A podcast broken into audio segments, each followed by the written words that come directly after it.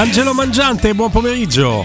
Eccoci, ciao Guglielmo, ciao Simone. Ciao Angelo, buon pomeriggio. Sempre sul pezzo il nostro Angelo, anche, anche l'8 dicembre non si fa l'albero di Natale in casa Mangiante. E ci sono i mangiantini che sono gli addetti in questo caso alla tradizione, quindi si devono dare da fare loro. Bravo, bravo, anche perché noi dobbiamo cercare di capire quale sarà l'11 anti-Fiorentina. Ti abbiamo seguito chiaramente più con le schermate che potevamo vedere con la tua faccia, il tuo viso rassicurante su Sky durante la diretta. Ci ha colpito un Aware in mezzo al campo, Angelo? Allora, il ballottaggio è tra Aware e Renato Sanchez con tua buona eh, profezia qualche giorno fa, mm. sulla quale io avevo un pochino cercato di eh, portare su altre strade Morigno, ma che evidentemente nel ballottaggio tu da buon profeta lo hai messo. Allora, la questione è la seguente, eh, Guglielmo. Allora, eh, Pellegrini, che era il candidato a tornare, non ha i 90 minuti sulle gambe. Okay. Cioè, i, mh, mm, gli ultimi test, cioè gli ultimi allenamenti hanno confermato che il giocatore è guarito insomma, dopo la, la sosta che è stata abbastanza lunga eh, per l'infortunio che stato fuori complice anche la sosta alla fine ha perso quasi due mesi di partite. E quindi non ha ritmo per 90 minuti 90 più 5 poi sono 95 minuti. E, e quindi la scelta si va verso la scelta più logica al momento di farlo entrare nel finale, guarda caso quando si decidono le partite, no? come ci dice la storia recente della Roma. Uh-huh. Allora, la logica poi cosa ci dice? Non gioca Pellegrini nei tre, perché gli altri due saranno sicuramente Cristante e Paredes, allora gioca Bove, eh. come è accaduto a, a Reggio Emilia. Sì. Ma non è così evidentemente eh, deve ricettare un attimo anche Bove e quindi si va verso un, un ballottaggio eh, tra Awar e Renato Sanchez. Questo a oggi, eh, da uh-huh. adesso è, l'Immacolata sono le, le 16.30 passate da poco, ecco, poi domani c'è un altro allenamento, magari cambia qualcosa, ma al momento ti assicuro che è così. Molto interessante questo, questo ballottaggio perché è un ballottaggio tra due giocatori che chi per un motivo, chi per un altro non sono riusciti a convincere Angelo e quindi chiunque dei due se rimarrà questo il ballottaggio dovesse essere scelto da Mourinho avrà una grande possibilità in una grande partita. Ora, Renato Sanchez finora ha giocato solamente due partite da titolare dal primo minuto e considerando che era stato preso dalla Roma per fare il titolare è stato finora il, il grande assente. Tengo fuori Smalling eh, su questa questione, sì. poi ci torniamo però su Smalling. Okay. La questione quindi di Renato Sanchez è una questione aperta, nel senso uh, se riesce a sviluppare un certo numero di allenamenti a livello però continuativo allora può tornare in lizia per la titolarità. Siccome ha adesso messo uno dopo l'altro una serie di allenamenti in gruppo, uh, potrebbe anche cominciare lui considerando che l'altro non è un fulmine di guerra di questi tempi, cioè Awar. Quindi io credo che si andrà verso ecco, un ballottaggio tra i due ma con una scelta che poi prenderà domani, domani Giuseppe Mourinho. Sì. Mm, e credo ci sta anche, devi iniziare a recuperare uno dei due, cioè devi iniziare a recuperare qualcuno in più perché non possono sempre giocare gli stessi, eh? anche in mezzo. Assolutamente sì. Simone. Angelo, io ti volevo chiedere mm, in merito a questa, questo ballottaggio, rimanendo un attimo in, in tema, eh, la decisione è dovuta semplicemente a una condizione fisica o anche a come vuoi affrontare la Fiorentina? Perché sono due profili anche molto diversi tra molto loro, no? Cioè Renato Sanchez è un mangiapalloni e. Aguar sì, sì. si è bene capito ancora da mezzala che cos'è. No, però... Esatto, però insomma abbiamo di fronte un centrocampo importante, quindi la valutazione può essere anche dovuta a quello? Sì, sì, eh, la logica ci porta, ci, ci porta, a pensare che il completamento del centrocampo che mette insieme Cristante e Paredes sia Renato Sanchez, perché con due passati, no? come soprattutto è Paredes, ma si sforza di più quando fa la mezzala nell'inserimento, Cristante è bravo a fare anche quello. Ma non è proprio un centrocampista che fa il costo-costo, cosa che appartiene invece al miglior Renato Sanchez, ma proprio quello de, dei tempi in memory, eh? ecco, perché eh, oggi è un giocatore diverso. L'abbiamo visto con Lecce, eh, con la Salernitana lui segnò, no? Quindi sì. il, l'unico gol. No, con Empoli. Empoli, una partita che ti si è messa subito molto bene, anche per spazi Esatto, il gol dopo che pochi era minuti. stata l'ultima no? prima del cambio di allenatore, tra l'altro dell'Empoli, no? Sì, esatto, esatto. Eh, esatto, e lì si era visto, forse beh, siamo- a sprazzi si era visto il ehm, insomma no, un giocatore che assomigliava no, a Renato Sanchez del, del passato. Guarda, io me lo ricordo bene, ci siamo sentiti tante volte quest'estate, Guglielmo, io se parliamo di valori assoluti toccati dal, dal- dal giocatore è stato uno dei centropesi che a me ha rubato più l'occhio perché ero in Francia quando lui eh, veramente si consacrò a livello mondiale perché fu uno dei migliori in quel Portogallo che andò a vincere l'Europeo in Francia battendo in finale proprio la, la- la Francia e, e lui giocò quella finale anche del titolare aveva 18 anni, Sì, sì. era un ragazzino, ma aveva un cambio di passi impressionante. Cioè era un giovane Sedorf, eh, forza fisica, ste coscione, eh, sembrava veramente un predestinato. Ha tenuto bene per due o tre anni, lo volle a tutti i costi Ancelotti al Bayern di Monaco e poi piano piano questo biglietto da visita meraviglioso si è proprio scolorito per, per i problemi muscolari. Quindi quest'anno anche qui a Roma ha fatto 15 infortuni nelle ultime tre stagioni, qui a Roma tre o quattro infortuni li ha fatti agli avuti muscolari eh, perché a Sì, volte sì. riprendeva ma doveva rifermarsi, cioè, anche le parole di Mourinho, no? Non- cioè, è un caso clinico non risolto dalle squadre mh, precedenti e né da noi non riusciamo a capire, non si riesce a capire quando deve fermarsi, quando no, e la situazione è proprio quasi da incontrollabile, adesso vediamo quello che, vedremo quello che accadrà domenica, insomma se sarà dal primo minuto eh, avrà veramente gli occhi tutti, tutti addosso, no? perché Eh sì. è un gioca- giocatore che se la Roma recupera può sicuramente dare una mano. Cambia molto anche l'idea di poter recuperare, parlo di Renato Sanchez perché è quell'uomo, quel giocatore dalle caratteristiche che ti mancano proprio, l'idea di poterlo recuperare in questo frangente della stagione, la suggestione di poter vedere quelle sette partite di Pastore, ecco se fossero le sette partite di Renato Sanchez adesso, ma tu vai a farle nel momento in cui ci metti tante partite importanti alla Roma, quanto gli servirebbe? Eh, ha detto una grande cosa perché improvvisamente anche lì è un giocatore che abbiamo tutti per, per finito, poi in realtà il calcio di Cigni furono quelle sette partite. E, però magari facesse sette partite di Magari, fila. eh, veramente. la, vedo, Magari, la, vedo, la vedo dura anche Mm. perché poi sì, sarà duro il, il calendario perché hai insomma, una serie di trasferte no? a partire da quella con, con il Bologna, la partita successiva a questa, con la Fiorentina che già di per sé è dura, però almeno la fa in casa e, e l'hai preparata con sette giorni, Mm. perché poi il Bologna non lo puoi preparare perché giovedì giochi con lo Sheriff e poi hai anche la Juventus fuori, il Napoli fuori, per cui insomma vabbè, comunque intanto pensiamo alla Fiorentina. Certo, il giovedì con lo sheriff può essere anche quella sgambata tipo amichevole, eh, perché poi sai già che arrivi secondo, Mourinho lì ha già tirato le somme no, del girone, quindi mi aspetto che si possa attingere molto anche alle sostituzioni, cambi il turnover.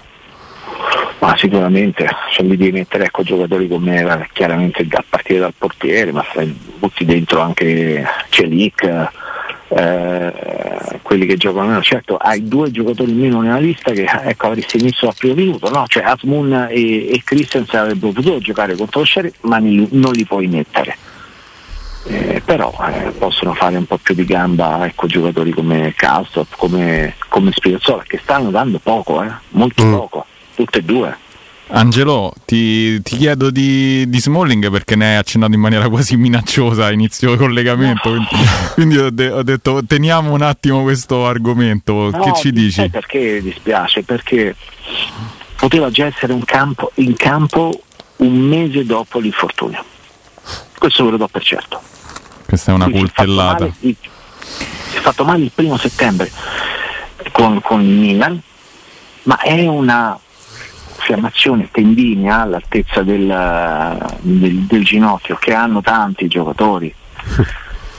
E vi do per certo che con uh, la terapia, quella che svolgono tutti, è, un, che è un protocollo ammesso da tutti i paesi al mondo, protocollo ammesso da tutti, quindi niente di particolare, lui un mese sarebbe ritornato in campo tranquillamente perché era solamente un tendine infiammato e come tale con quella terapia che mi hanno spiegato, normalissima, sarebbe tornato in campo in un mese. Non l'ha voluta fare, ha scelto altre situazioni, è andato in, uh, a Londra perché si è fatto consigliare male da persone del suo entourage e, è, è inconcepibile questo. Guarda, guarda, quando ti raccontano queste vicende dici ma è possibile nel 2023 ci sia questa capacità da parte di un club di non poter controllare anche le, le situazioni, la, la, verità che sì, purtroppo è spiegabile perché il calciatore può decidere lui come, come, mm, come farsi trattare, se operarsi o meno, se non operare. Qui non, si, qui non, qui non serviva nessun tipo di operazione, eh. al 100% non serviva nessuna operazione. Peggio che Wainaldum, Angelo. Almeno eh? lì si doveva operare. Wainaldum aveva paura dell'operazione, aveva un senso, qui peggio. Esatto, lì ha sbagliato perché aveva un senso quell'operazione, sarebbe tornato anche per il mondiale, ha scelto la terapia conservativa che ha avuto una serie di, di lungaggini, si è giocato la carriera alla Wainaldum. Eh, Ma guarda, questo è un discorso, io ho fortuna di, di parlare con dei medici molto qualificati, è un discorso che riguarda a più ampio raggio anche altri calciatori. Zagnolo ha smesso di giocare dopo la seconda operazione al crociato che non ha fatto in Italia. Sì. Non l'ha fatto in Italia. La prima operazione è andata benissimo, al, al crociato l'aveva fatta a Villa Stuart, sì, tornato dopo 4 um, mesi e mezzo, 5 mesi. Mariani, no? esatto, nella stessa struttura hai citato Mariani che aveva fatto giocare un, la rottura del crociato e la rottura del perone una, una, mi ricordo se erano 12 o 15 diti che si era messo Totti dopo 4 mesi andava a giocare il mondiale ha segnato il rigore decisivo contro l'Australia cioè se tu vai nella struttura giusta l'Italia è all'avanguardia in questo Roma è all'avanguardia in questo perché Villa Stuart è un centro FIFA ci sono pochissimi centri FIFA nel mondo vengono a allenarsi vengono a operarsi e a curarsi atleti da tutto il mondo, dagli Stati Uniti e dalla Russia, vengono a farsi operare a Villa Stuart, però qualche giocatore della Roma doveva andare all'estero per farsi operare. Perché? Perché gli aveva detto l'amico dell'amico. Mamma mia, ti ricordi Strottman Angelo? E tu ricordi no, sì. Ce ne sono tanti. E lui l'ha fatto in Olanda dove c'è una chirurgia molto in questo, non all'avanguardia, fatto, mi hanno raccontato la prima, la prima operazione che gli hanno fatto, quando me l'hanno raccontato ho detto ma no, non ci credo che c'è questa tecnica, ridimmela un'altra volta. Eh. Mamma mia. Ma... Allora, la questione qual è? Se la macchina tu la tieni ferma quattro mesi, dopo ti riparte e forse arrivai. Se la tieni ferma un anno, la macchina ha dei problemi seri. Certo. Se tu per un crociato, parlo, mi riferisco a Zagnolo, ma mi riferisco anche a Chiesa, stai fermo un anno e potessi stare fermo quattro mesi, ti cambia tutta la carriera. L'abbiamo, sì, tanti l'abbiamo esempi, visto. veramente tanti e, esempi. E ricordo le dichiarazioni della mamma di Nicolo Zagnolo, per carità, ma bisogna sempre rispettare tutto e tutti, però aveva detto no, no, ma il decorso post-operatorio del precedente intervento è andato bene, però dobbiamo, cambiamo per un fatto psicologico, per avere abitudini diverse, abitudini differenti. Io mi domandavo, ma, ma cosa stiamo parlando? Perché? Esatto. Perché il fatto psicologico di avere routine differenti e vedere ospedali differenti ti può dare giovamento se poi i tempi sono raddoppiati? Esatto, il primo percorso ti era andato non bene ma benissimo, ma perché cambiarlo? E poi si era fatto l'altra gamba, quindi manco a dire, sai, c'è una recidiva esatto. sullo stesso, no, c'è no, poca esatto. fiducia. Tra l'altro, io forse ricordo male, ma non credo. Eh, Mariani aveva anche messo in guardia sulla seconda possibilità perché parlava di un lassismo a livello dei tendini di Zagnolo. Quindi aveva già, era come no andare da una persona che già conosceva una problematica esistente proprio a livello strutturale da parte del giocatore. Adesso non, non vorrei sbagliarmi, però mi sembra proprio che disse che lui aveva un problema proprio di lassismo dei Ragazzi, tendini. Zagnolo dopo la seconda operazione che ha fatto all'estero non è più tornato Zagnolo, neppure per una partita, questa è la verità. Guarda, solamente, solamente e, e lì, lì, parliamo proprio di un uomo, faccio una battuta, non è blasfema, eh, attenzione, di un uomo che è in grado di moltiplicare il pane e i pesci in panchina. Giuseppe Mourinho ha fatto vincere una conferenza League alla Roma con gol de Zagnolo in finale, cioè lì in quella partita fa gol, sì. dopodiché non abbiamo più visto. Sì, sì, con eh. grandissimo rispetto, per me quello è un, un tre quarti di gol ha fatto Mancini. Sì, sì, grande, grande passaggio. Penso che forse Guglielmo, non so come ti ho visto stoppare il pallone però non sarebbe stato difficilissimo neppure per te di buttarla dentro da lì da un metro e mezzo dalla porta. Eh? Lì perché tu hai una grande considerazione di me, Angelo. Eh? allora, lì Angelo, sai cosa? Zagnolo lì forse è bravo soltanto nel recuperare, cioè a un certo punto lui perde palla e con la forza che ha nelle gambe riesce sui quadricipiti, sui no? quadricipiti a forzare quel recupero e anticipare il difensore. Insomma, era abbastanza eh, comunque sì, in, in, diciamo agevolato dalla, dalla dal, dal lancio di Mancini. Eh, lì una grande giocata di Mancini che a fine partita Angelo proprio ai vostri microfoni dice a me mi dicevano non passare da tre quarti, non lanciare da tre quarti sì, sì, sì, e l'ho fatto gol. Infatti, è vero. È vero, il calcio è, è bello anche, anche, per questo, no? perché si determina sugli, sugli episodi. Eh, quindi detto di Pellegrini possiamo anche rassicurare il nostro utente Manamana 79 che dice quindi Angelo mi stai dicendo di non mettere Pellegrini a fantacalcio? Credo ti abbia detto questo, giusto Angelo? Confermo. ecco, i consigli per il fantacalcio, sai Angelo? Infatti io che l'avevo messo lo tolgo, è chiaro. sembra ovvio. E ricordatevi che eh, si, si, devono dare le formazioni definitive entro la sera di oggi perché è venerdì ma si anticipa eh, Juventus-Napoli. Ti sai, chiedo... Sì. la cosa triste del fantacalcio qual è? Che io una volta poi tornavo a casa alla sera... Eh, Paolino, mio figlio, che gioca in nazionale under 14 di tennis, mi eh. diceva, papà, c'è un modo per far viaggiare di più la palla compresa Bimane sul rovescio, perché a volte con i destri che mi fanno uscire dal campo col diritto stretto perdo un po' di campo, come posso non perdere velocità poi nel momento dell'impatto? Mi ecco. faceva questi discorsi. Eh, tema no? tecnico, tennistico, eh, bene. Io gli davo una mano volentieri perché è una cosa che eh, conosco, no? quindi certo. come, come, aspetto tecnico, eccetera. Adesso come torno a casa, mi ci papà gioca Zaleschi. e qui è Angelo, è questo. Eh. Eh, eh, io ci rimango un po' male, gli dico si gioca, ecco quindi vi do anche questa, questa formazione per i fantacalcisti Gioca Zaleschi. giocare Zaleschi a sinistra e non Spinazzola. E questa è un'altra grande, secondo me, opportunità, perché dicevamo no, prima Angelo, chi tra Renato Sanchez e Aguard dovesse essere scelto avrebbe una grande opportunità in una grande partita. Ecco, questa è una grande opportunità per Zaleschi. Io spero che il ragazzo la sfrutti perché di un Zaleschi in più la Roma ne ha proprio bisogno lì.